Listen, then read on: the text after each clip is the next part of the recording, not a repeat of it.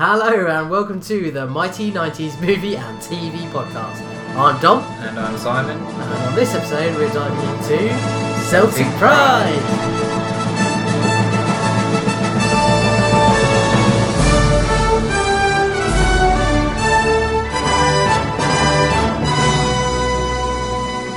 So welcome to the Mighty nineties Movie and T V Podcast, where it's always ten thirty at night.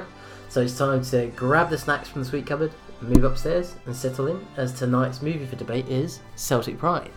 So, before we go into all of the details of the entire film, Simon, what do you remember about Celtic Pride? Ah, I'm so glad you asked. I remember everything about Celtic Pride. Yay! Do you know why? Why? Because it's on my cleaning playlist. I knew why.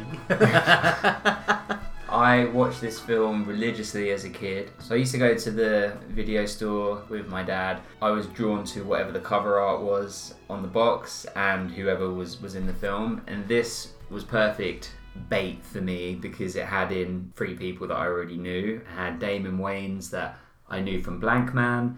It had Daniel Stern, who I knew from Home Alone. And then, of course, it had Dan Aykroyd, who I knew from Ghostbusters. And then throw basketball into the mix, and I was fully into that. So I actually remember watching this with my dad, and I remember him finding it slightly funny, which meant if he found it slightly funny, I would have thought it was hilarious. I want to hear about what you remember about Celtic Pride. So I remember watching this probably once, maybe twice, when we were younger at yours. Because you would have said, let's watch this film, it's brilliant, whatever, I really like it. It's very funny, it's got all these people in it, and I would have had the same association to those people that you said. So I still do. So Home Alone, Ghostbusters, all of those bits. My Girl. Oh, that's actually the link between the two actors, isn't it? They both work with Macaulay Culkin in different films. Mm. So Dan Aykroyd worked with Macaulay Culkin in My Girl, and, and Daniel Stern was in Home Alone. So that's the connection between those two. There you go. Nice. A little side note for you.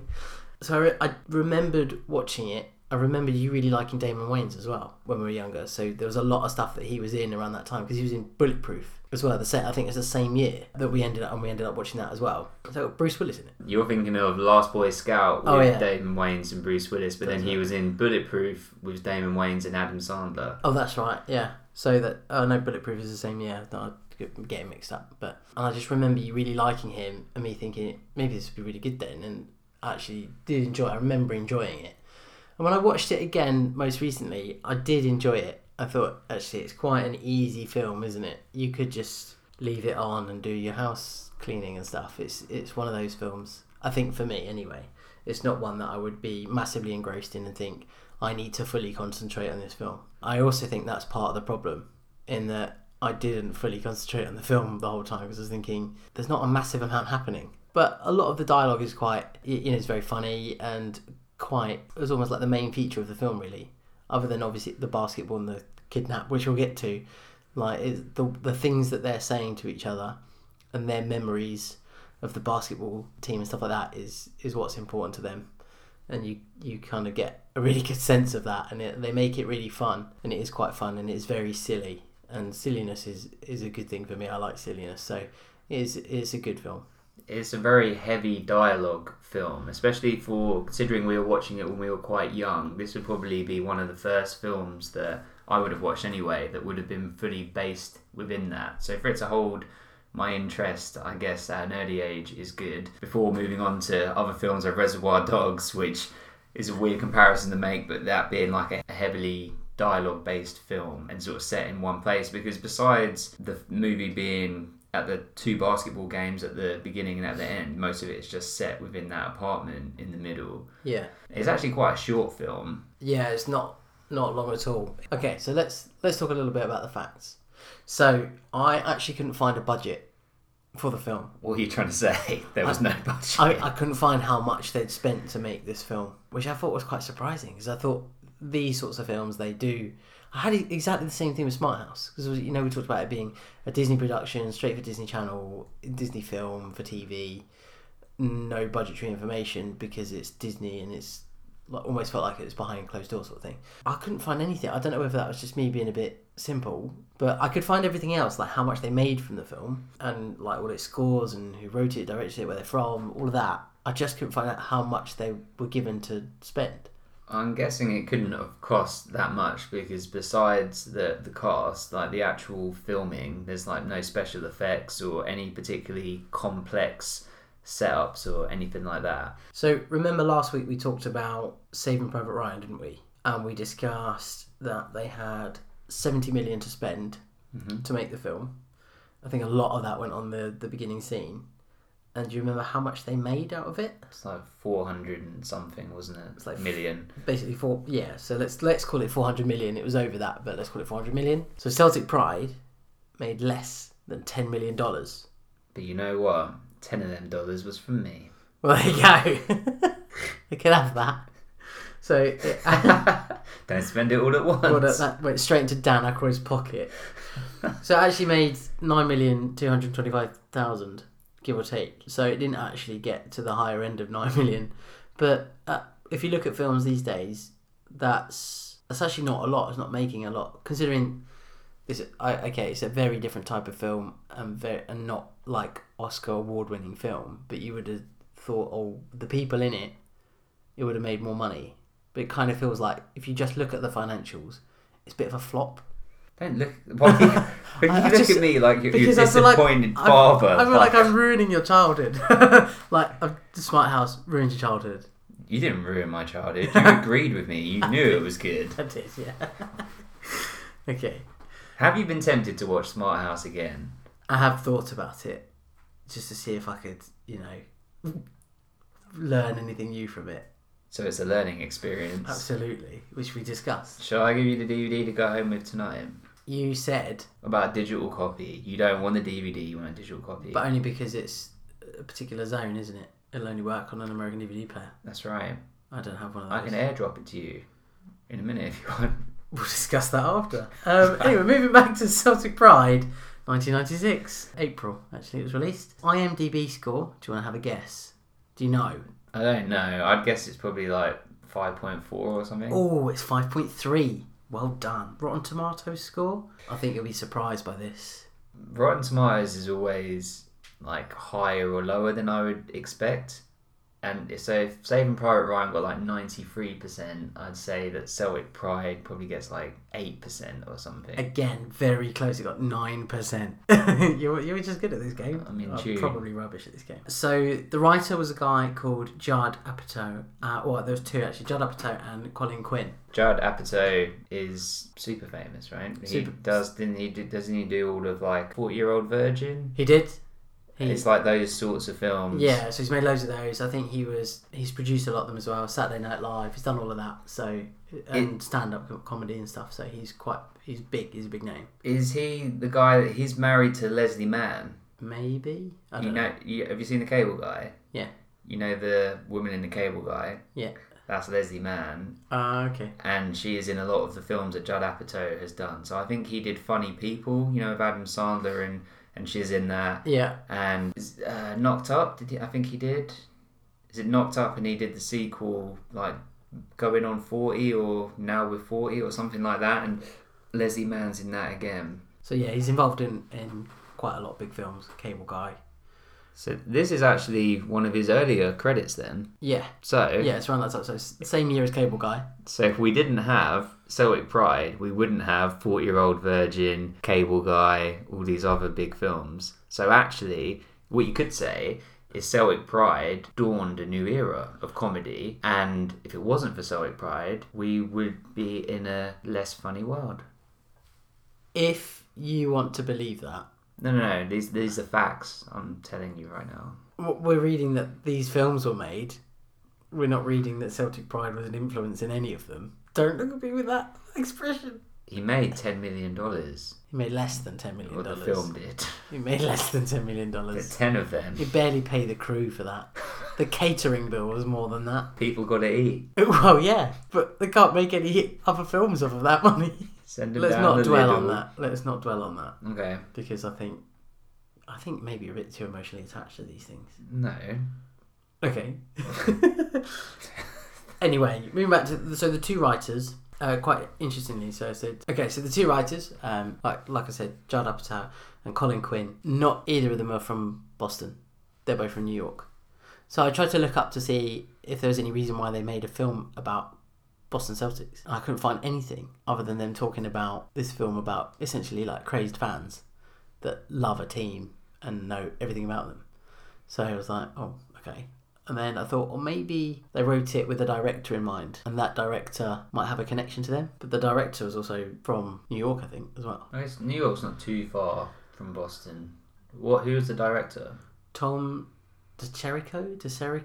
Sergio? I'm really, really sorry that I can't pronounce his name properly. What's he done? So originally, he, well, he was supposed to be the original director of Ace Ventura When It Calls. But when they started filming, he was fired. And the guy that wrote Ace Ventura then directed it.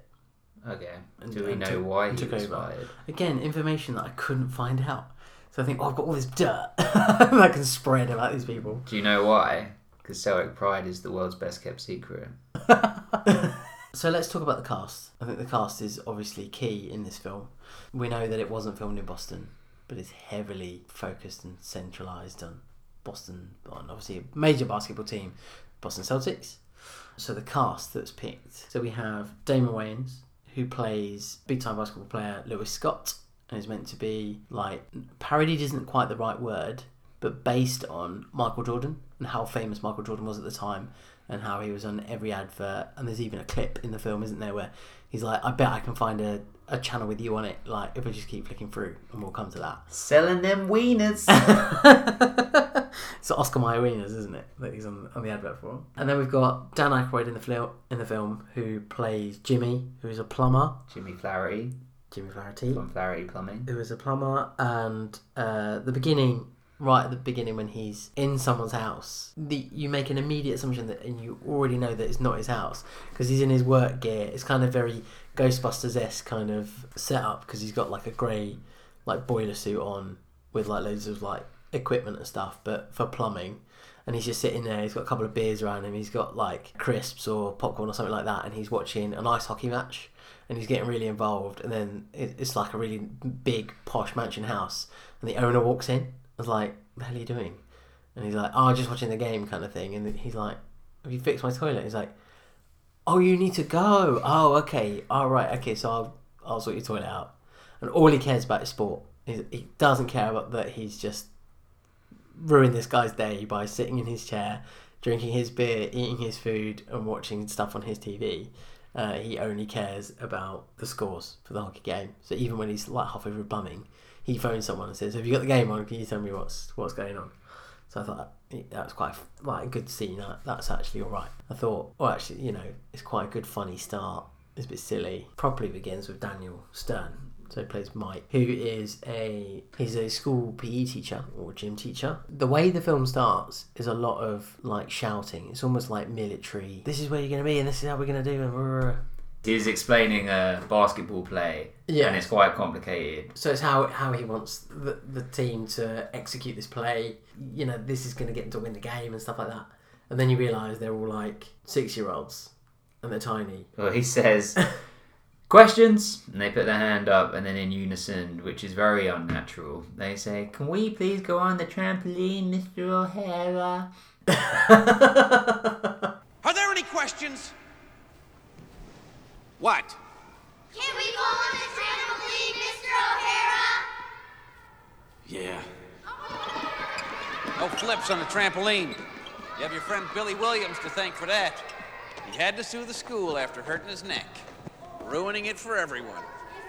The look this kid gives, who has a mullet, it just sort of glares at him as he's walking, like, I'm going to sue you now. He makes the kid cry because the kid comes up and says, are you all right, Mister O'Hara? You look worried. Well, Josh, I am a little worried. My Celtics are playing a very important basketball game tonight, and I really want them to win. It's like you say, the most important thing is that they tried their hardest and they have fun. No. No. The most important thing is that they win. So let, let, let's talk about his wife then. So his wife's walked in. He's talked about the play-by-play that he wants. He's then upset pretty much every child in the room.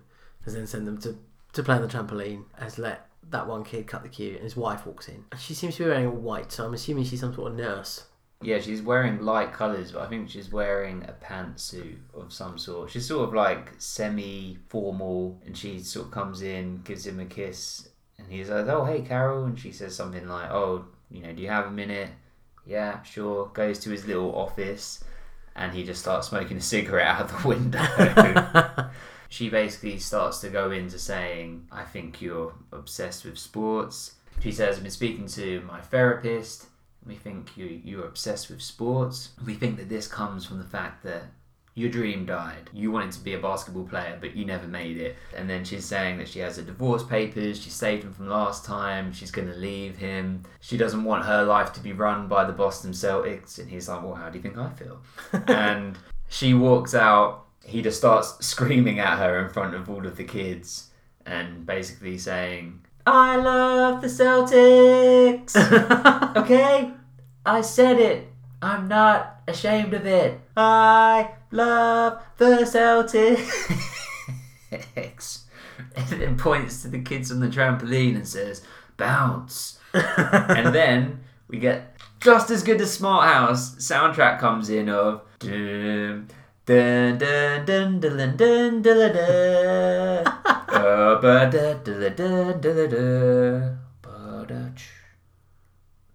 This is brilliant. I don't think I need to do anything. I think you need to just keep going. I love the Celtics! Okay, I said it! I am not ashamed of it! I love the Celtics!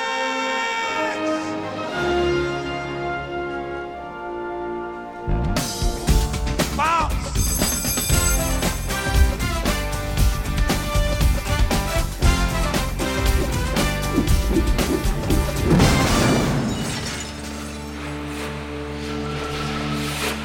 So we go straight in from like an angry opening to like a an advert, isn't it? It's essentially a, a commercial for Nike, Nike, uh, which is supposed to be the well, it's the introduction of of Scott Lewis Scott, who is playing emulating that kind of Michael Jordan type role, because yes. um, he was he was the biggest name in the world at the time. You know, in terms of sport and athletes and stuff like that, he was huge. Hey, in ninety-six, this is the complete like peak of Michael Jordan. Like I'm talking, this is the back-to-back N B A Finals, it, Chicago Bulls, the glory era. So someone who knows like basically nothing about basketball, which is me. No. Uh, like Chicago Bulls were massive because of Michael Jordan, not the other way around, which is like not always heard of in terms of like.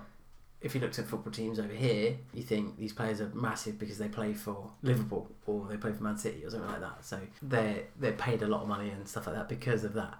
It just it felt like everybody had heard of Michael Jordan. I'd heard of Michael Jordan and like what he'd done and did and stuff like that. And I used to have a cap and a, I think even a T-shirt with the Chicago Bulls logo on because that's how much of a massive brand they became because of him. Because he is his own brand. Like he is what they like call a franchise player. You can build a franchise off of his whole Jordan range. Like I'm pretty sure he's like a billionaire at this point. It must be.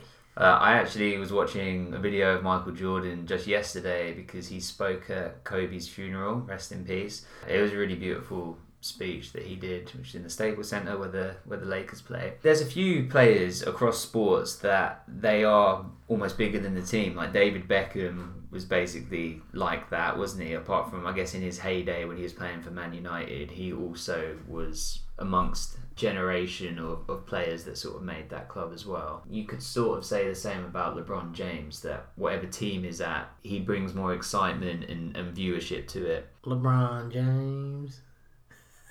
That's the thing. That's the thing that we're around. You got YouTube that now. LeBron James. LeBron James. And that became the LeBron James thing. It became like massive phrases and GIFs and little clips and vines and stuff. And for ages, long time, legend. That kid's a legend now. If you say you know more about that kid than you do about LeBron James, I know more about that kid than I do about Celtic Pride. Right. So we move into the Nike advert. We've got Lewis Scott walking through. I am not a hero. A hero fights for injustice. Something, something. I am not a hero. da da da. And it's all very over dramatic and, and what you expect from that sort of nineties Nike sports advert. My favourite line at the end is, "I'm not gonna raise your kids. I don't even like kids." Don't want to raise your kids. I don't even like kids. Nike. If that was an advert that was on T V now, it would be, I would love it. I don't even like kids. I think it definitely should be an advert on T V now. Maybe we should make it in tribute. You can be him. I'm not a hero. Because you've got all the basketball gear. You've probably got a ball. I do. So we've got all the stuff. Okay, we need a camera. What are you going to do? What's your part in this? I'll film it. Okay. I'll direct you. Could be to advertise the podcast. Why not? Okay, if you would like us to make our own rendition of that advert, then please let us know by visiting the mighty nineties dot com. I am not a hero. So post advert, and it goes straight to Jimmy in the geezer's house. Yeah, watching the Bruins game. I'm just having a little breakski here. Jimmy locking up the van outside of Doyle's, which is like a bar where he goes to meet Mike, and they're having ribs, and this is where the police officer comes over. I love the police officer in the film. Kevin O'Grady is the police is the name of the police officer. Yeah. Uh, played by Paul Guilfoyle. Let's say that. And I think he is actually very funny. I, re- I really like him in it. Uh, when he introduce, like comes to the table to meet them, there's like a beer already waiting at the table for him. So they've got one each, and then there's one waiting. You're like, ooh, who's that for? And this copper arrives and says, like, sir, blah, blah, blah, like, blah, blah, blah, whatever he was saying then, ma'am, ma'am. to, to each of them. Does he say ma'am to Jimmy? To Jimmy, yeah. Yeah. So. And, and then he says something like, shouldn't you be planting evidence around this all the time? Yeah. I've already done that. So he's he's finished planting evidence. He's now at the pub. Excellent. This is the introduction that Utah is who they're playing against, the Utah Jazz. The police officer says something like, the Celts are going to hand Utah their, their ass on Sunday or something like that. They start talking about, I think Mike says something about, oh, I don't know, about Lewis Scott. If he gets hot, then we'll be in trouble. Yeah. The police officer, Kevin, you know, basically sort of disregarding what he said. Jimmy says, don't forget, this man led Boston, yeah, led the Boston high school in rebounds and assists, something, something like that, where you got pinned in a wrestling match by a blind guy in eight point two seconds. I like the Dan Aykroyd, like, so Jimmy's memory of sports, and that he can blurt out, in this year, at this point, in this game, this player scored, and so on and so on. And that, strangely, really reminded me of my uncle. So my uncle is a massive football fan, but mainly a West Ham fan. And he can tell you every game he's ever been to, who scored in those games, what the final scores were, and like where the team would have ended in the league that year, and so on and so forth. And so that sort of really reminded me of him. So it's quite strange in a weird way that I felt like a, I kind of knew Jimmy just from that, and he was kind of like, I can blurt out absolutely anything because I will retain facts about you and your life, because he does that with me as well. He'll remember like the most insignificant details about things that we've done that no one would ever remember, and he will bring it up. And it was, I thought it was quite a good little touch, and it was like a little reminder of, of my uncle, so I thought that was nice. Well, it's a good balance in the relationship between Jimmy and Mike, that Mike come, is coming at it from the point that he was an athlete and this was his dream and he wanted to be a professional and be part of it, where it sounds like Jimmy was never particularly good at sports but has always been a massive fan of it all. So they sort of meet in the middle by both them being obsessed with sports, but I guess having different backgrounds that got them to that point. Kevin, the police officer, then asks if barman can turn up the T V a bit louder, and this is where we get an interview with Lewis Scott, Damon Wayans, and he's at a press conference and he's basically being a bit obnoxious and bratty about he missed a practice. Oh, I'm sorry, that's because I'm tired from carrying this team this whole year, and basically, you know, just being like a douchebag. Mike and Kevin and Jimmy are talking about the fact that he got fined ten grand or ten grand, that's nothing. He's got money he hasn't even looked at yet. And then we move to first game. Just back to that though, I didn't remember any of that. So I remembered from watching it at yours, like in the nineties, so like a long time ago now. I remember watching the film, but I don't remember him being Lewis Scott, that is. I don't remember him being that much of a, like, really arrogant, and I, I must have just completely missed all of that, because I remember Jimmy and Mike and how they were and how obsessed they were with basketball, and particularly this one team and how they wanted them to win, and because I remember we both support the same football team, and we would talk about them and be quite like, oh, they don't ever win, oh, and stuff like that, and we'd, or we'd go and play football and like pretend we're their players and just silly things like that. So I think I focused so much more on that. I never ever realised how arrogant he was, and obviously he's playing that, but how arrogant he was, how difficult he was, how he basically just comes out and says, I'm better than everyone. So I thought that, that so that was like a new aspect for me, even though I'd seen the film before. Um, something I'd never really ever paid attention to. Maybe we forget that Lewis Scott is so arrogant and obnoxious, et cetera, because we warm up to him quite quickly. Like, when we get to the bar scene, we're kind of already on his side a little bit, when I think he's just lost in his own ego, really, isn't he? Yeah. Yeah, and he's he is the biggest name in the world at that time, isn't he? That's how he's portraying this character. It, he, everything is going his way, and he can turn around. He gets all the girls. He's got all the money. Every every guy wants to be him, every girl wants to be with him. That's kind of how it's played, isn't it? And I think that he's exactly like you said, he's almost too big for his boots, but you almost start to feel for him a little bit, because he's, you know, maybe he is actually like a little bit lonely, because everyone thinks he is just a bit of a tosser. Um, well, but he's got he's got all these women around him, so you think, how could he ever be lonely? He's like surrounded by all these people, but they're just entourage, really. They're not They're not there for anything other than his fame. They're like leeching off of that, aren't they? Well, we move to the game, and do you know much about basketball in terms of like how the finals work? That they play best out of seven. No.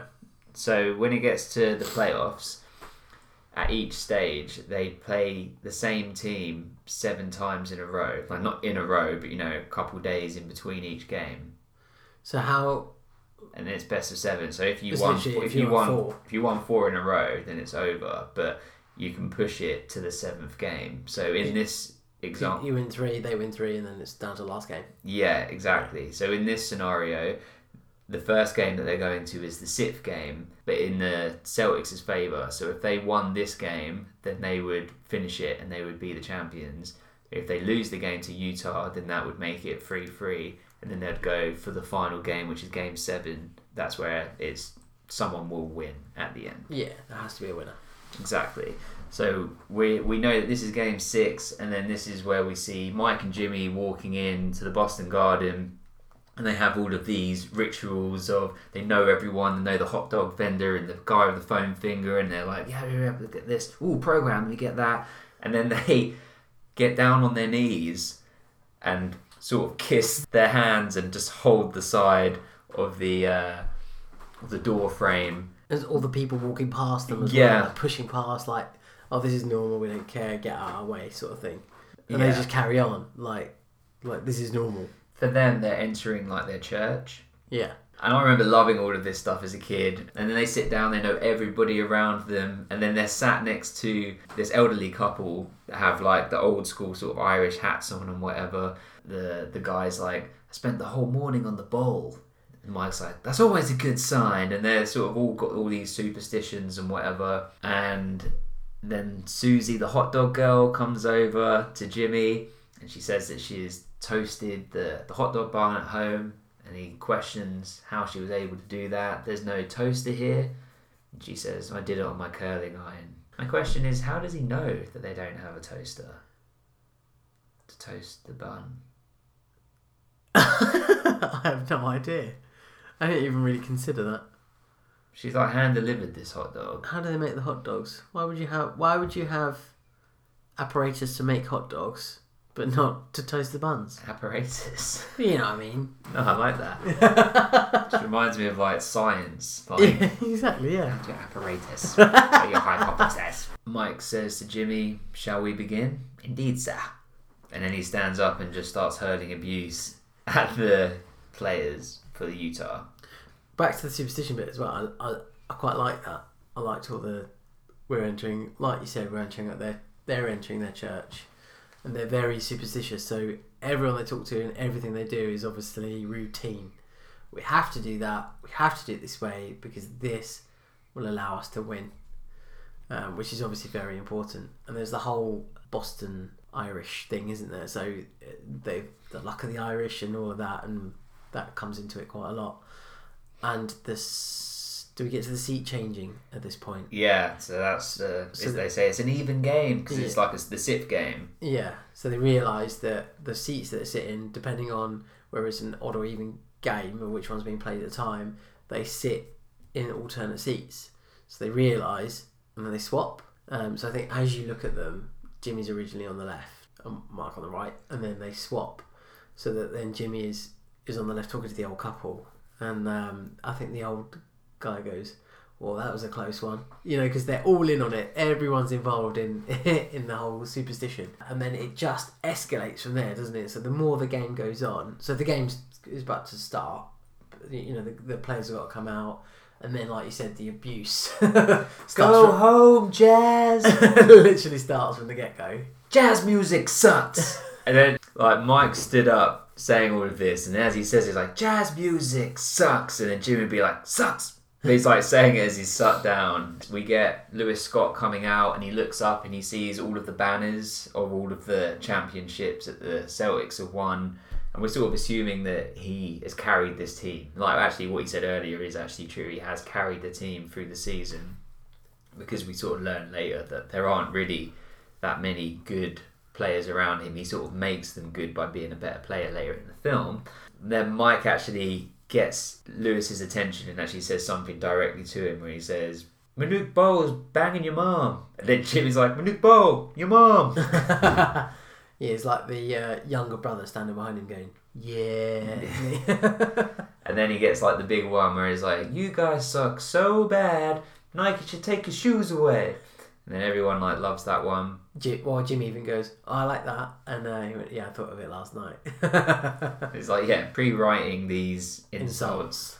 And then the game starts, and something that I always really liked is the game starts, they've got like really good seats right on the halfway line, and then Jimmy pulls out his portable T V to watch the game. I love that. Actually, I actually really like that bit when he pulled that out, thinking it's right in front of him, but it, you want to hear the commentary and what's been talked about, and um, like the analysis of the professionals. I actually really like that bit. Well, that's something that you kind of miss when you go to live sports games, is sometimes you want to hear the trivia and the stats and all of that stuff. Yeah, um, and people take radios and stuff into stadiums and that all the time, don't they, to, to listen to it as they as it's played. So uh, it's just perfect nineties. These little T Vs are like really accessible, and he's got the massive aerial, and he like flicks it out, and he's like T V to his face, basically, like most people would be with their phones nowadays. Um, it's T V to his face. He's watching it, and like it's all going on literally right in front of him, but he wants to watch it on his little T V because he likes his little commentary and stuff like that. I think that's brilliant. I like that. Good touch. So the game begins, and Celtics start to dominate, and Lewis Scott can't really find his rhythm. We sort of get montages of the basketball, but also set to this great nineties like music score. And then it moves up to half time, and Mike and Jimmy sit down like they're gonna do it. They're actually gonna do it. They're gonna they're gonna win this game. And then someone comes from behind them and sort of puts his sort of arms over them in sort of a friendly manner. And he's like, they never want it, they never will. Ha ha ha. And they're like, Chris McCarthy, I haven't seen you since since Buckner had that little mishap, which is like a baseball player. And they basically refer to him as like the bad luck guy. He's the jinx. And he says, I just got this ticket for three hundred bucks from a scalper. You know, not bad, it's right up there. And he sort of sat behind. It's like, we'll go to Doyle's after, get some ribs, whatever, trying to catch up. The game resumes. So- The Celtics were, were like were smashing it as well. They're absolutely all over uh, Utah Jazz, and then, like I said, game resumes, and then it's Lewis Scott starts to heat up, and he's just hitting everything. As it's going on and on and on, they start thinking, well, what has changed since the first half? And they look back, and there's Chris McCarthy. To which Jimmy is actually the one that stands up and says, "I think you should go, Chris." It's like, you've got to go, mate. And he's just like, what? And then Mike sort of stands up and is like, the Celtics were up by eighteen before the half. Now they're only up by two or something like that. And then it cuts back to Lewis Scott scoring. And he's like, you happy now? And then everybody just joins in and starts throwing things at him and popcorn and, and whatever, to the point that he leaves. And they're like, the virus has been destroyed. And then the game continues, but Lewis Scott is still going, still pushing forward and, and scoring. And then they start doing all these desperate things, like trying to change all of the seats, everyone changing. And then my favourite little bit in here is when Mike, Daniel Stern's character, just has the old woman in like a headlock, like their hopes of a championship before the Boston Garden is pulled down. Go on. As a non-basketball person, how did you find the basketball sequences? Like, do you enjoy watching it in films and... Yeah, oh yeah, definitely. Um, I, re- I really liked it. I liked all of it. I thought it's, it's really well put together, actually, when you watch it, because it's, it's like they're playing properly. So that sort of thing is probably very well planned out and almost choreographed to go, this is where this needs to go, this is how this play needs to happen, essentially, and how we need to direct it and how we need to film it. They probably cut quite a lot and change this and change that, but yeah, I quite like watching it. It's, it's a very fast-paced game, isn't it? It's lit is. Very end to end, and they showed that really well. And my, like you said, my knowledge of basketball is very limited, but I know that it's super fast paced and very end to end and incredibly competitive. And I, I enjoyed the scenes that were basketball related, probably more than the rest. I quite like them being in the stadium and like shouting at the players, and but but watching the basketball was actually really good. This would have been one of the first incidences of me coming into contact with basketball in a film, and I always remember thinking it was so cool. I actually much prefer the Utah Jazz over the Celtics because I love the, the colours and the jerseys, and I just thought it was a lot cooler. Even though green was your favourite colour? I know. I know. I, pro- I actually had a Celtics hat um, when I was a kid, again, in reference to this film. But uh, yeah, I liked the, the purple. So then it gets to the end of the game and the Celtics lost. So we're going to game seven. Everyone has left the stadium and it's just Mike and Jimmy sat there. Do they lose by one? One point? They do lose by one point. And this is where Mike and Jimmy are in the empty stadium and they're just basically hating life. He wishes he was a boat person. Or Jimmy gets a call, Flaherty Plumbing, and pulls up his like massive aerial on his uh, mobile phone, and it's two of their friends that are twins that are barkeeping at the Roxy at this club, and they said, "You never guess who's just come in? It's Lewis Scott, and he's dancing." Jimmy tells Mike, and he's like, "He's rubbing it in our face." He said, "He's dancing. He's dancing." And so they decide they want to go because Jimmy wants to look him in the eye. So they go to the club. Jimmy's wearing some someone's sports jacket, yeah. Which is like, you know, because he collects memorabilia and all that sort of stuff. Don't get any cranberry on it.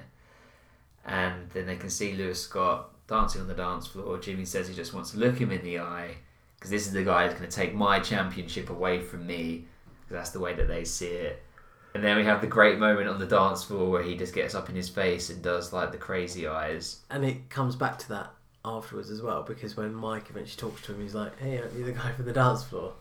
Well, that's what they do. They decide that they could get him wasted, like, so hungover and wasted that he wouldn't be able to play well in the next game, which is actually a pretty good idea. As in, you know, it's not, like, kidnapping at this point. They say they'll go over and tell him they're his biggest fans, these guys love hearing that. So as they go over, as you just said, Lewis is like, oh, you're the, you're the dude from the dance floor. And then someone, a drunk Boston Celtics fan, comes over and starts kicking off at kick, yeah, yeah. At Lewis. They start having drinks, and then Larry Bird comes over. Were you familiar with Larry Bird before this? No. So, should I have been? Well, he's like N B A legend, like in the same sort of school as Michael Jordan and Magic Johnson, et cetera. From the film, I, you can work that out and you get that sense. Because you know that he's a professional player and that he's been included in the film. And like he calls him old timer. So when he appears, he's like, oh, hey, old timer, or something like that. Or what you doing here, old timer? Um, that's Lewis Scott that says that. And yeah, I, I wasn't really aware or familiar with, with who he was. He's actually in Space Jam. He's playing golf with Michael Jordan when Michael Jordan gets like sucked into the hole. Nice. But he has also spent most of his career, I don't know if it was all of his career, but he's famously known as a Celtics player as well. So it's not just that he's like this amazing legend, but he's also a Celtics legend. And they sort of get all um, starstruck, et cetera. And then he leaves and basically saying, fans like these, you have them. And then Lewis is like, yeah, he sucks. Yeah, Lewis basically shoots him down, doesn't he? But it hurts them because they love him. Exactly. They so they're love like... him so much, and, and they feel like they've really let him down as well. Because they're pretending to be massive fans of Lewis Scott. Larry Bird basically calls them like traitors, doesn't he? Or glory hunters, because you only support like the team that's winning at the time, and it's pathetic, and I hate fans like you, and exactly like you said. And he sort of storms off uh, in a bit of a rage, and uh, yeah, it gets sort of mugged off by Lewis Scott, which goes to show that, that arrogance a little bit more, and like, yeah, he's rubbish, I'm much better, sort of thing. And then we sort of get this montage of them drinking, but them really getting along with him. Yeah. I think this is sort of foreshadowing that even though they don't like him because he's, you know, on the opposite team, they actually naturally have quite good rhythm and, and vibe. And then we get, you know, silliness where they have like the massive drink that's like a bucket and Jimmy's putting an actual umbrella into it, and then they're doing invent a drink. So then they're getting wasted, they try to take him back, try to take him to an after hours place, it kind of shuts off for the night, they kind of black out, and the next thing we know, they wake up and there's Lewis Scott duct tape in Jimmy's bed. Yeah, with Jimmy in it as well. Oh no. With Mike in it. Mike in it, sorry. Yeah. And Jimmy's house is just full of memorabilia, which I thought was brilliant. Because it's like a tiny apartment with probably two rooms. I think it was like two bedrooms. And all this memorabilia from all sports as well. So you can see everything, like from American football to basketball and so on and so on. There's loads of stuff, um, which shows just like how massive sporting fans they are, not just one particular team. And he wakes up, finds him under the covers with him, sort of like topping and tailing, aren't they? And he realises that he's then basically duct taped his hands together. And it's like, why is he duct taped? And they don't even know why he's there, what what happened, why he's duct taped, and gets to the realisation that, oh, our little plan last night of getting him absolutely smashed and wasted is, is now happening, and is almost becoming kidnapped. He lets out the perfect Daniel Stern scream. He is the master of screaming and shouting. He's the best. His voice is like made for it. They decide, well, before that, you know, they'll sort of get him out or whatever, that they will need to take pictures of him with Celtics jerseys on and Celtics hats and, and all of these things. And then they try to take him out, and then they're just going to like leave him on the street. And as they're doing it, he starts coming to, waking up, and he knows their names, and they kind of like drop him, and then a fight ensues, and then Jimmy sort of run, sort of runs away, and we're not sure where he's going, and then he comes back with like a gun, like a hunting gun, and they manage to get Lewis back into the apartment, and then this is where they're trying to work out what they're going to do. They just need a bit of time to think, and then Mike sort of orders Jimmy to get some breakfast, and then it sort of switches round, and then Mike leaves, and this is where Lewis starts sort of playing mind games on Jimmy. Yeah, you are owned by Mike. Mike tells you to do it, you're gonna do it. You you know, you don't even ask questions, you just obey. And he really starts playing like mind games with him, doesn't he? Getting into his psyche, and I'm gonna control you now by making you think that your mate isn't really your mate. and, and it works. He's, he really starts to think. Well, he almost convinces him to commit suicide. Oh, yeah, yeah, yeah. I'd forgotten about that. That was a bit dark. Why don't you just make the pain go away? And he's sort of like almost like, starting he like, to he turn... He moves the, the gun, yeah. It's like, okay, yeah, they took it a bit far by kidnapping you, but I don't think you need, you know, to convince the guy to kill himself. But this is sort of, uh, this is running parallel to while Mike is, is gone out to, to get food and whatever, to meeting up with the police officer Kevin, gone to meet up with someone that's had their Porsche stolen. The guy's like, officer, officer, I'm the guy that had his car stolen. Okay, you're just way over there. You go over there, yeah. He's like, are you serious? Mike is saying, hypothetically, we're saying, Lewis Scott is killing us. What would be great if someone grabbed him, this, that, and the other, blah, blah, blah. I'm basically trying to feel out whether, his, how much trouble they're in.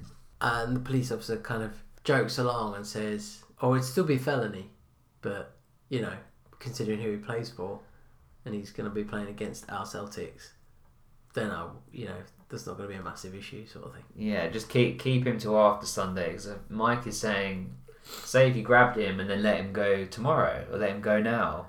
And it's like, kidnapping's kidnapping. You've got him for a day or three days or whatever. So Mike is saying, well, so you're saying you would hold on to him till after the game and then let him go. So it's basically like, as a law officer that has to uphold the law, then no. But as a Celtics fan, yes. And then he's saying, I have no reason to be worried, do I? Like, no, you're losing it, man, blah, blah, blah, blah, blah. Then the guy comes back over saying, what about my car? You know, I'm sure you guys have a lot to talk about. What about my car, man? And it's like, well, I'm sure without that car, you've got no chance of getting any ladies or something like that, isn't it? That was a great line. I think that's what really made me like the, the police officer again, because he turns around and says pretty much exactly that. Oh, yeah, okay, fine, we'll find your Porsche, because without it, you're, you're not ever going to get laid. And I, I thought that was that was actually quite funny, because it just came out of nowhere as well, um, which I, I, I enjoyed that part. I thought very funny. So that he's then, Mike's then immediately terrified that, okay, we have actually kidnapped this guy and we're going to have to sort of face some sort of consequence at some point. So Mike comes back. And then Jimmy gets up and he's all sort of worked up because uh, Lewis Scott's put so much in his head about how Mike just controls him and makes him his, like, bitch, basically, that Jimmy then smacks him in the face. It's like, oh, it's a bit like out of pure frustration and anger. That all this stuff that Lewis has been saying to him that's really affected him. And Lewis basically says, shouldn't leave Jimmy all alone, Mike. He's vulnerable. So then it moves forward to Jimmy and Mike talking in sort of in the other room or sort of across from Lewis, and they're coming up with a plan with, well, look, we let him go now, our lives go down in flames. If we hold on to him, the Celtics win the championship. Our lives still go down in flames, but at least we've done something for our Celtics. It's worth going to prison to see our team win. Exactly.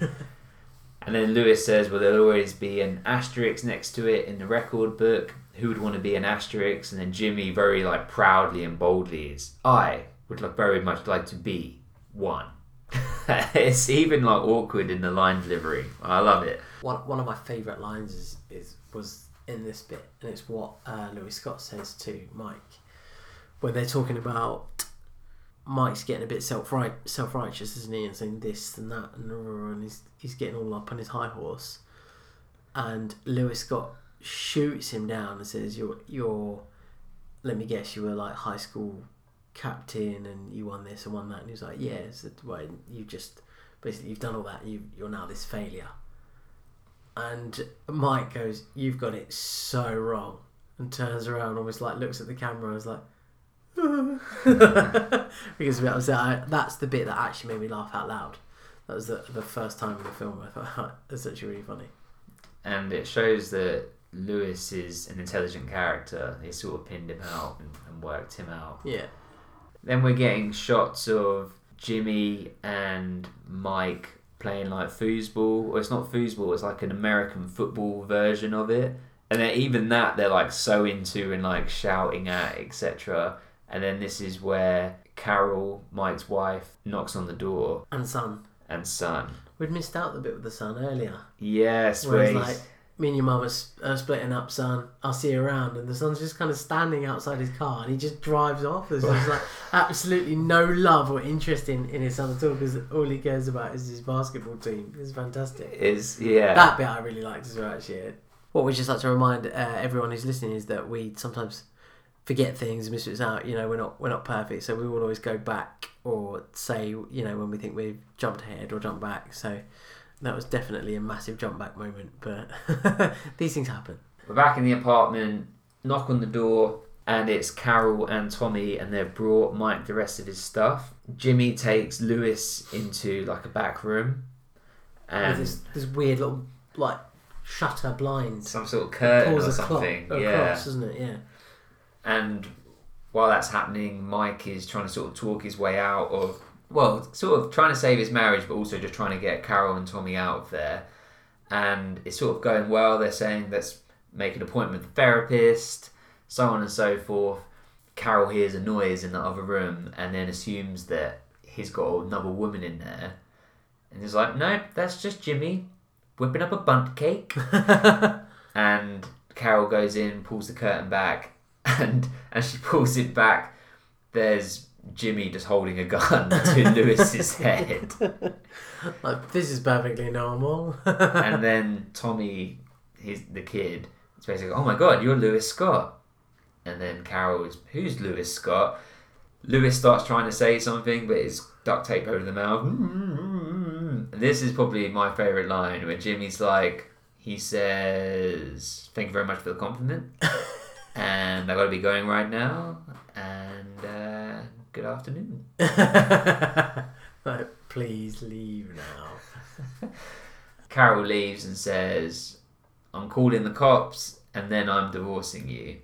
And as she leaves, slams the door. It is upping the stakes a little bit in terms that more people know that this has happened. Yeah, there's extra people that are aware that he's in there, and he's basically being held by gunpoint. At gunpoint, sorry. He's in trouble. Then they are sort of sat down in the living room, and I think this is the, the scene that you were talking about, where they're talking about money, and Mike says, why do you do all these commercials? And Lewis basically signals, you know, it's for the money.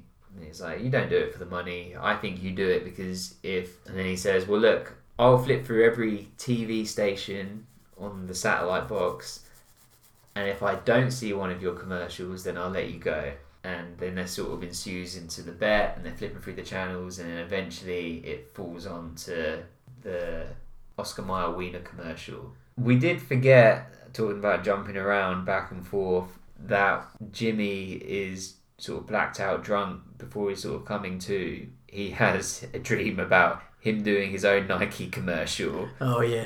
But he's just like plunging a toilet.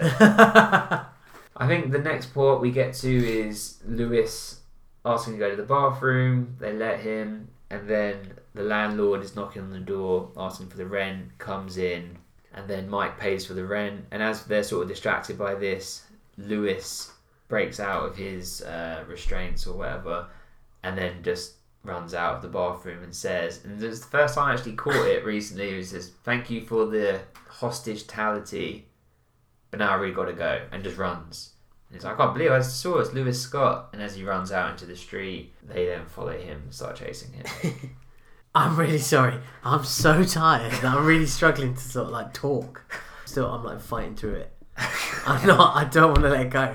I'm really trying to like desperately think of content and things to say and points to bring up. Like things that are in my head the whole time, on the way, even on the way here. And now I'm like, I'm like, the flop, my brain is melting. We're like got like a third left.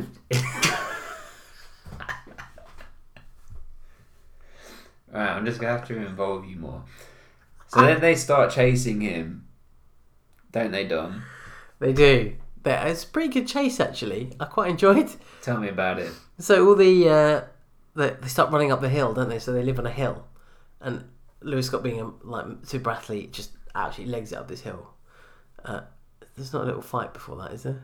No. No, so he's running up this hill. So L- Lewis Scott is running up the hill, and they give chase. They see what's, what way he's going, and they give chase, and they're trying to run up the hill. After about two, probably seconds, but like maybe like thirty seconds to a minute, they are knackered because they're obviously not in shape, uh, and they're not built to run up hills like that, like as much as Lewis Scott is.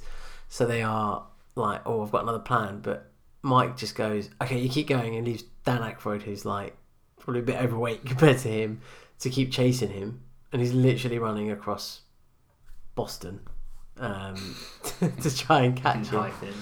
Um, and then the police officer's involved as well, so Kevin's around as well, sees that he's running away, and he's going, officer, officer, officer, and he, um, Lewis Scott's going, officer, officer, officer, I need help, and she just ignores him. This is bizarre. And then he realises that, like, Jimmy's closer, so he keeps running, and then the van, the plumbing van, pulls up. Yeah, they sort of corner him, and then that's when the police officer comes in, and he just leaves him to it. They get him back in. They sort of chain him to a toilet that's in the back of Jimmy's van, and then they just say they're just going to drive around. And that's where they, they start talking about Lewis's life and the models he's been with, et cetera, et cetera. And then they go and get gas from the petrol station, or petrol from the gas station, or whatever, however you want to say it. And then this is where Lewis comes out and he sprays petrol on Mike's jeans. So we're going to have a weenie roast, and he's trying to use the the Celtics lighter, but it doesn't work. Jimmy's got that confidence and air about him that he knows it's not going to work. And you're like, oh, this is a bit dangerous. And he's like, no, I'm not giving up. I'm not giving up on this. I'm not. We're not going to let you go, because I know that that lighter hasn't worked since like nineteen eighty-six or something like that. He says something like around that. Since someone was governor or something. Yeah, and uh, he's like, oh, okay. And then it flips, doesn't it? So they obviously like recapture him. They go back into the van. They're driving along. Uh, Mike's then complaining about the smell of the petrol, and he's wet, and it's a bit cold, and it's all a bit horrible, and wants a cigarette. So Mike then puts cigarettes in his mouth, and he hasn't got a lighter. And then Jimmy just sort of hands this gold lighter over, flicks it open, and lights it. And it's the one that he was trying to use to light his trousers, that Lewis Scott was trying to light his trousers with. It was like, oh, look at that, it does work. You know, like, kind of moment of, oh, shit. That actually could have been a... a bit of a dangerous moment there. A weenie roast. An absolute weenie roast. They start talking about about how he's got a bad attitude, like Lewis has a bad attitude towards playing and ragging on his teammates or whatever. But that's right. He, they were talking about talent, weren't they? Saying you've got all this talent in the world, and all you do is mug everyone off, um, and you treat your teammates like crap, and you're not a team player at all. Lewis is rebuttal to that is, well, I have the talent, I sacrificed everything I had to get here. And then Mike's like, well, I would have sacrificed everything. And Jimmy's like, would you, Mike? And he says, well, what do I have to give up? And then that moves, they then move into, well, let's have a game. And they go to an outdoor court. It's like four a.m. And this is probably my favourite part as a kid, was Jimmy's commentating. Good evening, ladies and gentlemen. I'm Bob Cousy here at Lepresti yeah. Park with the skyline of Boston, Massachusetts in behind me. Here at this four a.m. demand drug match, a David and Goliath contest between Lewis Scott, N B A All-Star, and Mike O'Hara, a gym teacher from Charlestown, Massachusetts, with a spastic colon and a few surprises up his sleeve, Ma. Oh, is Mike O'Hara's dream dead? Well, we'll certainly see after the word from their sponsors. Hi, I'm Lewis Scott. As well as being a professional basketball player, I'm also a denture wearer. Shut up! What I love about that as well is he's using the gun as a pretend microphone. It's like at any point he could just shoot his face off, but he just carries on like, yeah, this is normal. So they have this one-on-one match, which ends in Lewis Scott just absolutely killing and dominating Mike. Mike twists his ankle, Lewis picks up the ball, just like thumps it into Jimmy's face, gets the gun as the sun's rising, he's like, down, I'm out.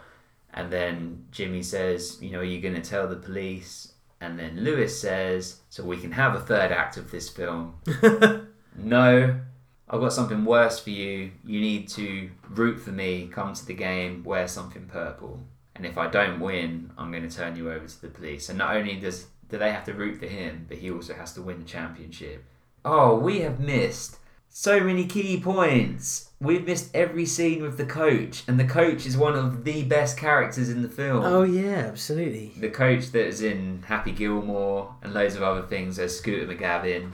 We've missed him trying to find Lewis Scott and calling up to the room. And then Lurch, who they're going to bring in as like the sort of backup, who's from Croatia, who's basically like a useless player. But the coach freaking out is some of the best stuff in the film. I, I apologise that I have missed him out. So, Coach Kimball, isn't it? Uh, he's played by Christopher McDonald. Yeah, like you said, he's in Happy Gilmore. he's in loads of stuff. I think he's in Thelma and Louise. Obviously, he's, he's just in loads of stuff. Loads and loads of stuff. But yeah, Happy Gilmore was a, a big one because that's another film that I think we've watched quite quite a few times between us. Um, you probably more than me. But he's he's in that, and he's that kind of... He's a similar character in that as he is in this. He plays like the on-edge kind of bastard role quite well, but he's he's a bit down and out in this, isn't he? He's a bit like up against it. Just give the ball to Lewis Scott is kind of the rule of, of his coaching, isn't it?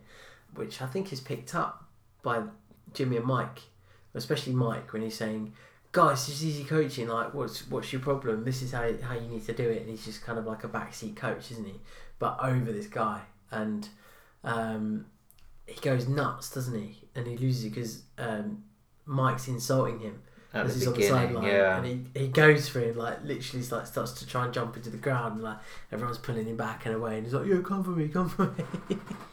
We follow Mike that goes for Sunday dinner with his family, and he's basically assuming he's going to go to jail, so he's trying to sort of smooth things over. We then get to Jimmy. In that scene, there's a point where he has a, his foot on a ball. He's like resting his foot on a ball.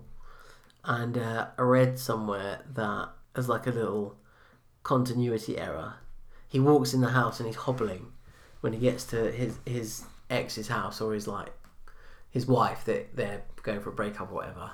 He's hobbling in. He's really struggling to get around. And then all of a sudden, he's got his foot resting on this ball, and it's the same foot that he twisted the ankle of, and everyone's like, he shouldn't be able to do that because he's, you know, he's he's hurt his ankle. So that's obviously just like a little mistake in the film. Where I mean, this is not the film to be trying to pull holes in. Like, you know, this is a. Uh... And then Jimmy's doing the same with like his grandma saying, "I'm gonna have to go to prison and be some bad man's boyfriend."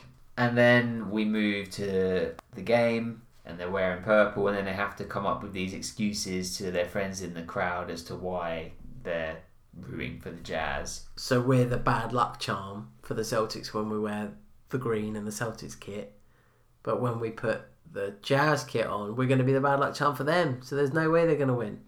Which is a good good way to spin it. Great rationale. And because they're so sort of obsessive and crazy and doing this sort of stuff, it's almost like believable to everyone around them. Well, it's almost surprising that the rest of the crowd around them then disappear, get purple shirts, and then reappear. Yeah. Before that, as they reveal the jerseys, before they explain the reasoning, I love it that Susie, the hot dog girl, just slaps him round the face. She's not toasting any buns for him anymore. No bun toasting.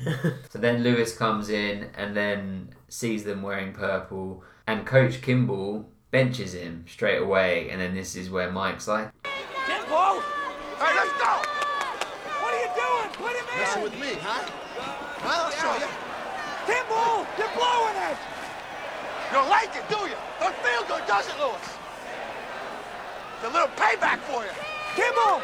Don't be an idiot! Put the best shooter in the game! Shut up!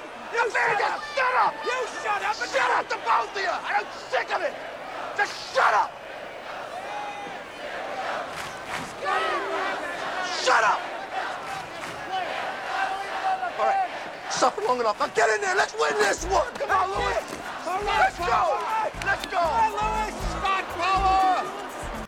And then the game begins, but because he's not rested, so on and so forth, the game's going poorly, the Celtics are winning, and then Mike and Jimmy are sort of conflicted as to should they be rooting for the Celtics or the Jazz, and then it basically gets to like half time, doesn't it? And it's still, the Celtics are still winning.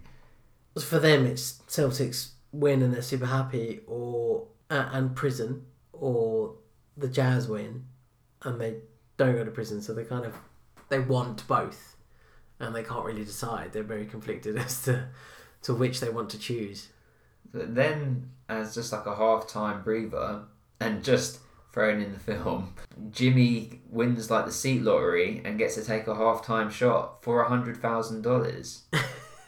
To which he then walks down in the shortest shorts, but very short shorts, has to do it in the Jazz uniform. He gets booed as he's coming out. And then he makes a shot. And they win a hundred grand. And he says, a hundred grand will buy a pretty good lawyer. cuts to them in the bathroom peeing at halftime of everyone else, and, and then just cuts back to the second half. And at the same time, Carol and Tommy are like watching from home, and she's getting very animated and sort of shouting at the T V, and she's like becoming an obsessed fan because she doesn't want Mike to go to jail. And she's got that knowledge as well because she's talking about, she talks about things in the like in that scene.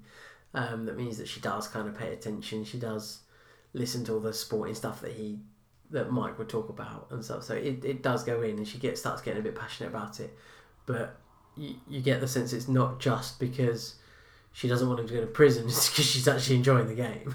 Exactly.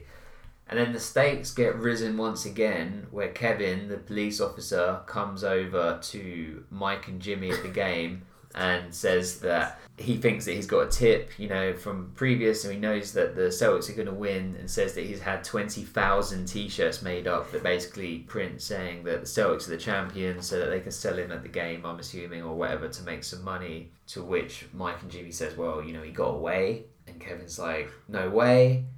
Well, basically, now if the Celtics lose, you know, we're going to have a problem. So now they've got problems either way. I think it was actually a nice way to tie the police officer back in to yeah. the story. I think it is a really nice way of tying it back in, because he sort of disappears for a little while. They they discuss the, the kidnapping, and he's not really relevant for a little while, and then he comes back and he's like, hey, you know, you guys have committed this crime and I know about it.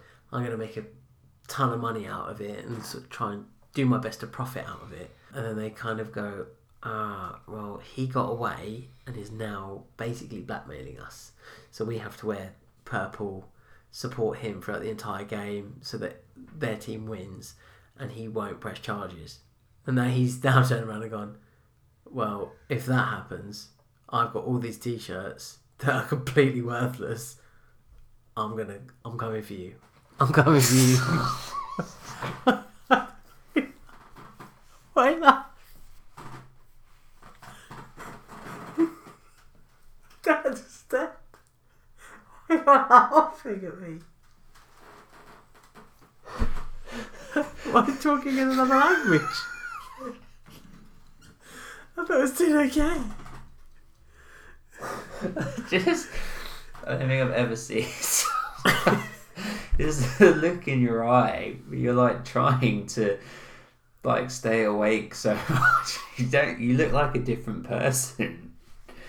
You look like someone else. I'm honestly so tired.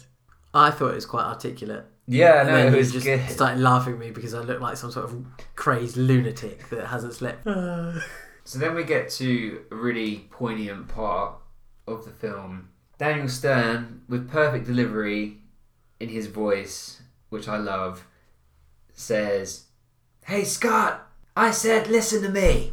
Everyone and your brother knows you're going to shoot the damn ball. Surprise him. Pass it. You are not taking me down with you." Scott! I said listen to me. I will not be ignored. Everybody and their brother knows you're going to shoot the goddamn ball. Surprise them.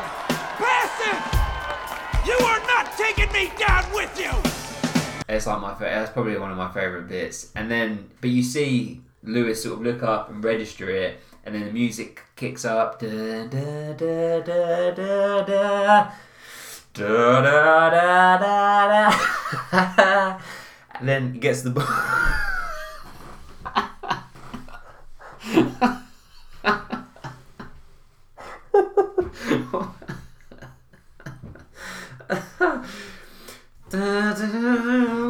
And then...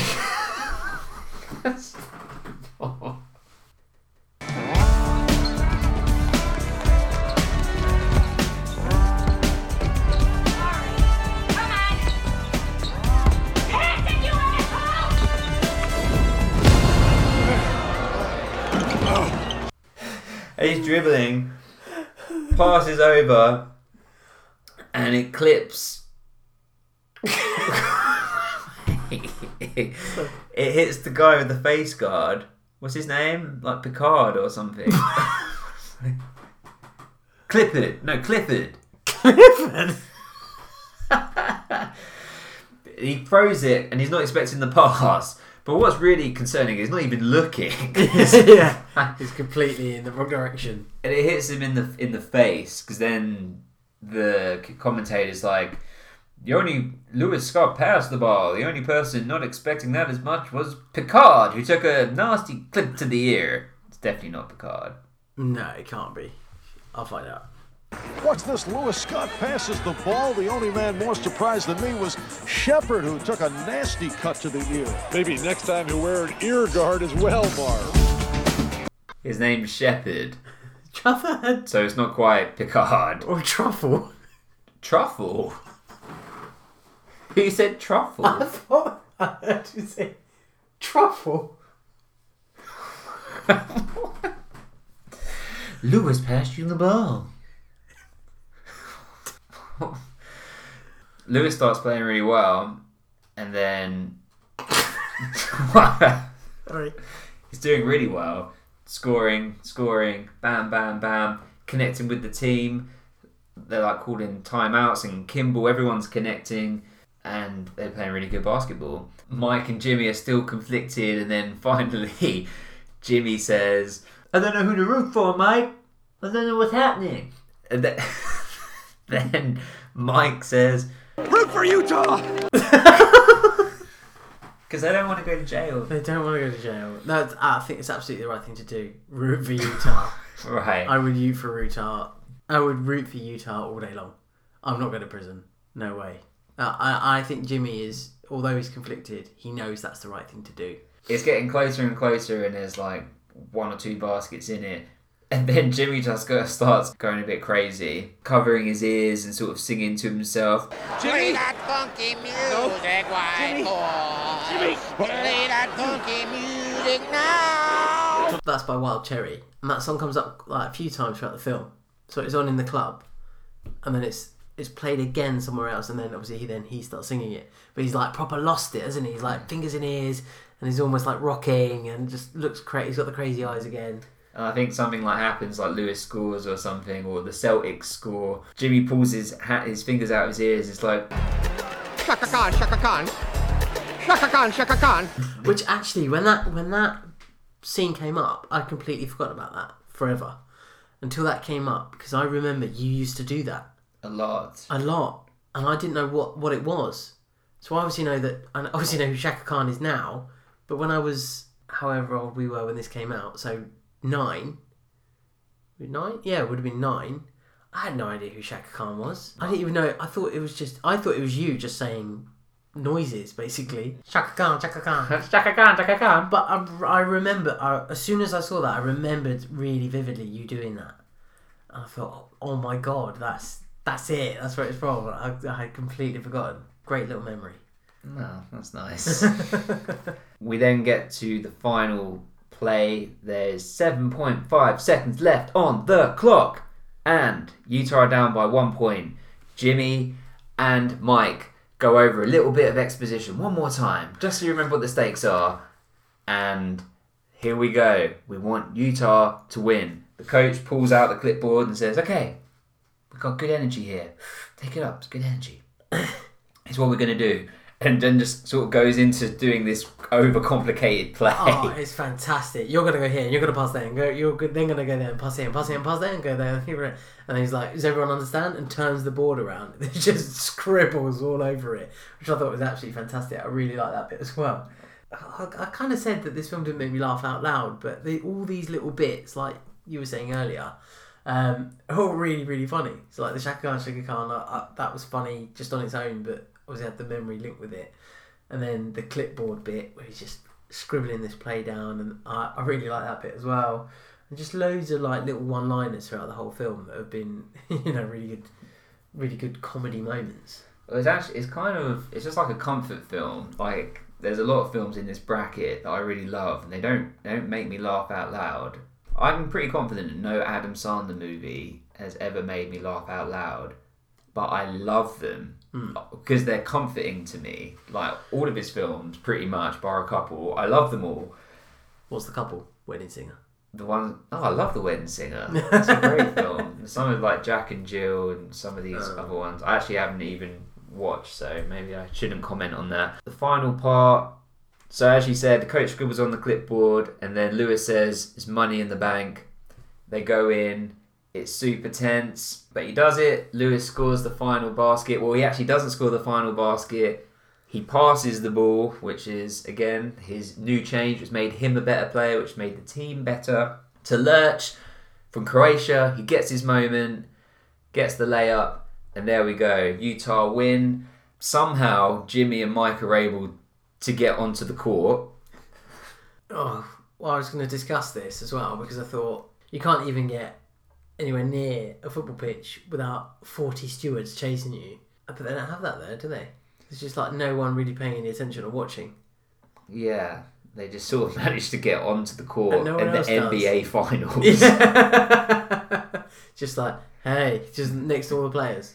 That's it. Job done. Yeah, no security. But then they get to Lewis, and then there's this moment of, is Lewis still going to dime them in? He goes serious face. Kevin, the police officer, comes over and basically says, I have reason to believe that these men perpetrated a crime against you. What is your relationship to them? Which is the perfect setup for Lewis to say, no, they're my friends. And then they start doing the, you know, like the chest bumping. Hua, hua, hua, hua. And then a line that, so for preparation for this podcast, I listened to this while wa- Celtic Pride while walking my dog twice, and then watched it once, three times, and the, this was the first time I ever registered this next line. First time I registered it, processed it, and I still don't know how I feel about it. Ooh. Jimmy then says to Lewis, I'm so sorry about the abduction. I've never done that to another guy. Oh, wow. To which then Mike and Lewis both look at him like, what? And then that's it. That's the last line of the movie. And then, well, until we get to it. Sorry, the, the last scene. And then Kimball comes over and is like, Lewis, and they, they hug. Would you, I mean, it's just a, I know it's a throwaway joke, but did, would, did you ever register that? Did you register it when you watched it just now? Mm. Or recently for the podcast? No. I hadn't. I hadn't noticed that it said that. I was... I, that's the sort of line that would not be in a film today. Had I noticed that, I think that would have floored me. I'm sorry about the abduction. I've never done that to another guy. what's a quite what's a quite nice moment there is then the T-shirts that the police officer Kevin was trying to bribe them with just get thrown in the air, as in like, ah, because the Jazz won. And then we move into the final scene, barring the post-credit scene, which...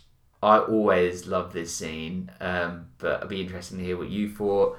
For just to set it up, Jimmy and Mike, you can tell time has moved on. Obviously, they're wearing different clothes. They've got hats on backwards and whatever, and it's sort of N F L football stuff. And they're sort of sneaking through a hotel room, and Mike's saying him and Carol have been getting along so so well lately.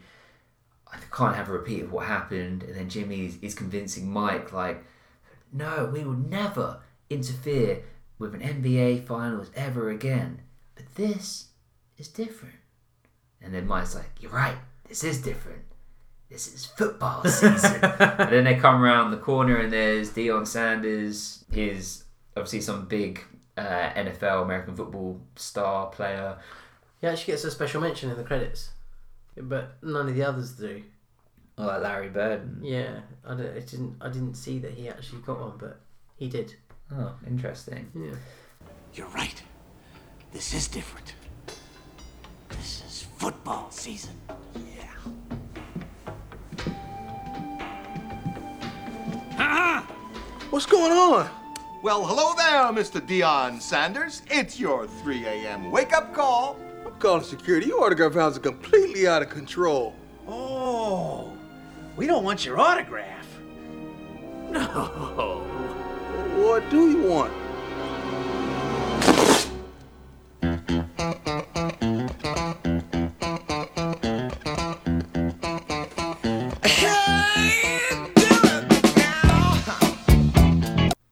Play That Funky Music, White Boy, again, is in the movie, and this time it's doing the credits on the outro. So that is the end of the film, and then we do get the uh, shot of the Boston Garden coming down, which you spoke about at the top of the podcast. We did. Another one down, Celtic Pride. Let's get to our judgments. So, Dom, who for you was your best performer of the main cast? I think it has to be... I think, for me, it has to be Daniel Stern. So, Mike, his character Mike. I, I, I think he was kind of the most passionate, energetic, and... It, you know, a variety of different sort of character types throughout the film. So Dan Aykroyd was very sort of similar all the way through, wasn't he? And Lewis Scott, very similar all the way through, although, you know, like we've talked about character arc quite a lot. So he's a bit of a loner and a bastard, but he's got all this money, but he hasn't really got any friends. That's kind of how, how the film feels. And then right at the end, he's got these two, like, randoms that have kidnapped him. It's kind of like Stockholm Syndrome, where he's like sympathises, he becomes the, he, they become his friends and stuff like that. Dan Aykroyd never really changes, just that weird kind of guy I really like. But Mike, um, Daniel Stern is the one who has the most, feels like he has the most to do and the most that's going on and the most to deal with. And I actually think he was probably the best in the whole film. I agree with you. It feels like he is the protagonist and it's his story. Yeah. Even though it's sort of shared main casting, I guess. I would love to say somebody else to be more interesting, but I have to agree with you. I think Daniel Stern's great in this role. I love him in pretty much everything I've seen him in. So, yeah, Daniel Stern, what about your best performer in the secondary cast? It's got to be... I just thought some of the bits that he had, some of the lines he had were brilliant. So, like like you were talking about, going investigating the stolen car...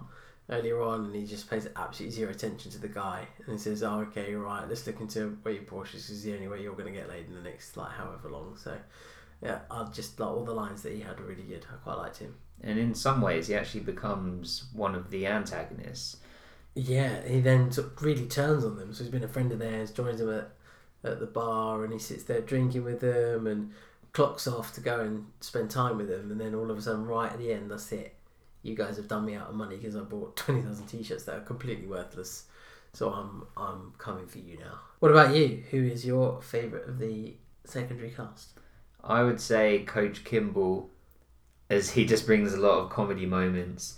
And I have previously been a basketball coach, and not to say that I can feel the same pressures or same stresses, but it can be very stressful just sort of trying to organise people. Yeah, I would say Coach Kimball is really funny. I like his sort of stressy moments, and he has a good arc as well. Yeah. What was your favourite scene? I do like the bit where they're at the petrol station. I like that's quite funny. But I think when the gun goes off, he does it. Uh, when when we didn't really talk about it enough. But when Lewis Scott is tied up in the apartment, he says, "You're never going to shoot me. You wouldn't do that." Blah, blah, blah. And he fires the gun. At a bait, and it hits the old the, his baseball that's got an old signature on it and stuff like that, and it all becomes a bit tense at that point. I actually quite like that because it's just like, oh, don't mess with me, and he fires it, and Lewis Scott is just like immediately like, okay, I'm gonna shut up now. I'll do what I told, sort of thing, because I, I you will shoot me because you're a lunatic. But the last scene as well, when they're friends and they're jumping around and. Um, he says, you know, oh, the Celtics are going to beat you next year. So, yeah, I think that's quite a good, good moment as well. What's uh, have you got a particular favourite, particular highlight of the film? Because you know, you know the film very well. So is there like you've talked about lines that you really like? Is there one specific line that's your favourite? Or I think my favourite bit is when Mike is shouting to Lewis and saying about, you know, everyone and your brother knows that you're going to shoot the damn ball. Surprise them, pass it. Like, I think. That's probably my favourite bit. And then that whole bit where sort of Jimmy's having a meltdown. I love that sort of section. The music is brilliant. It's not even up for discussion. I would agree with you there. Themes and underlying takeaway points. I guess we could agree that, well, Lewis becoming a more gracious and unselfish player ultimately makes him better, and he gets to win. He wins the championship from changing his style of play. And I don't know what Mike and Jimmy particularly learn. They don't really Look, arc, do they? Because they go back. You can, to... you can get away with kidnap. Is it? And Jimmy's done it before. I think like themes throughout the film in general, you have sort of change in attitude, haven't you? It's, it's quite a big one. So Lewis Scott in particular.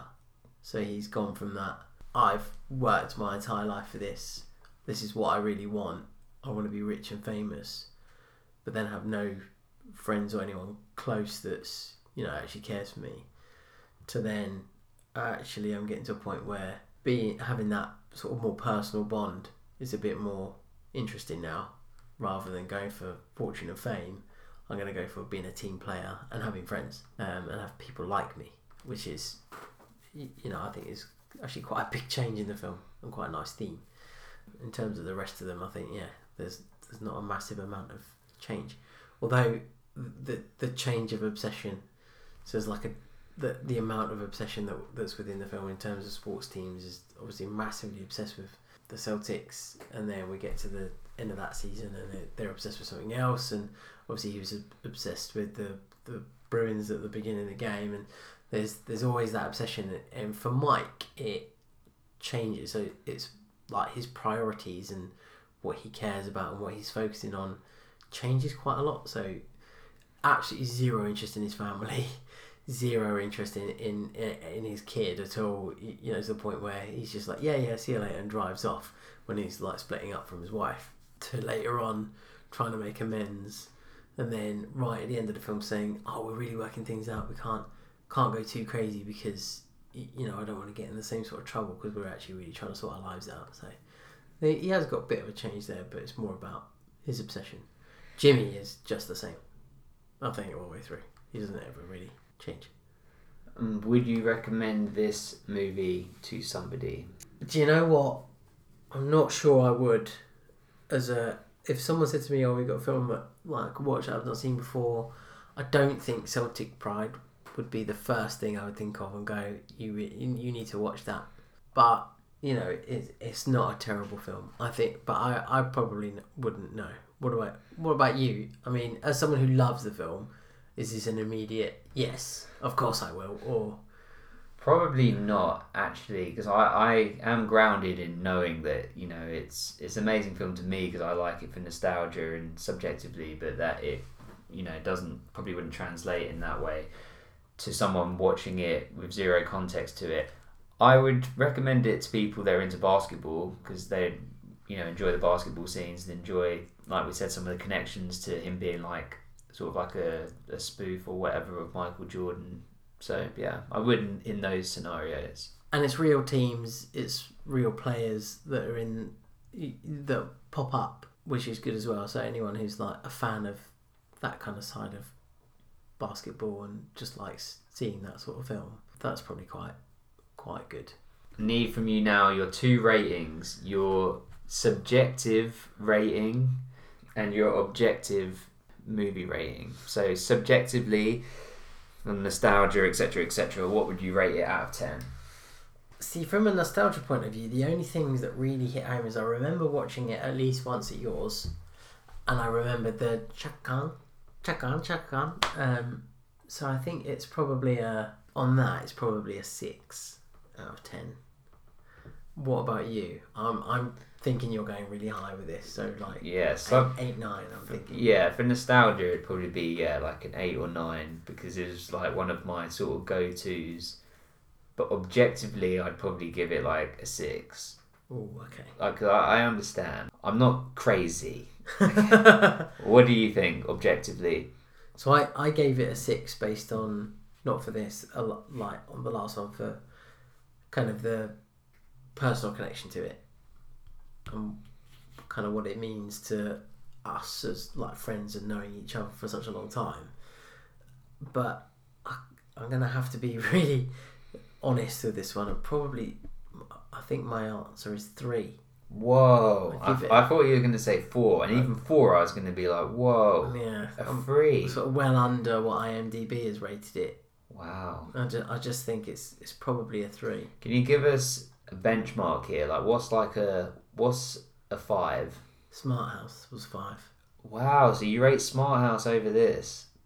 Smart House had meaning and purpose. I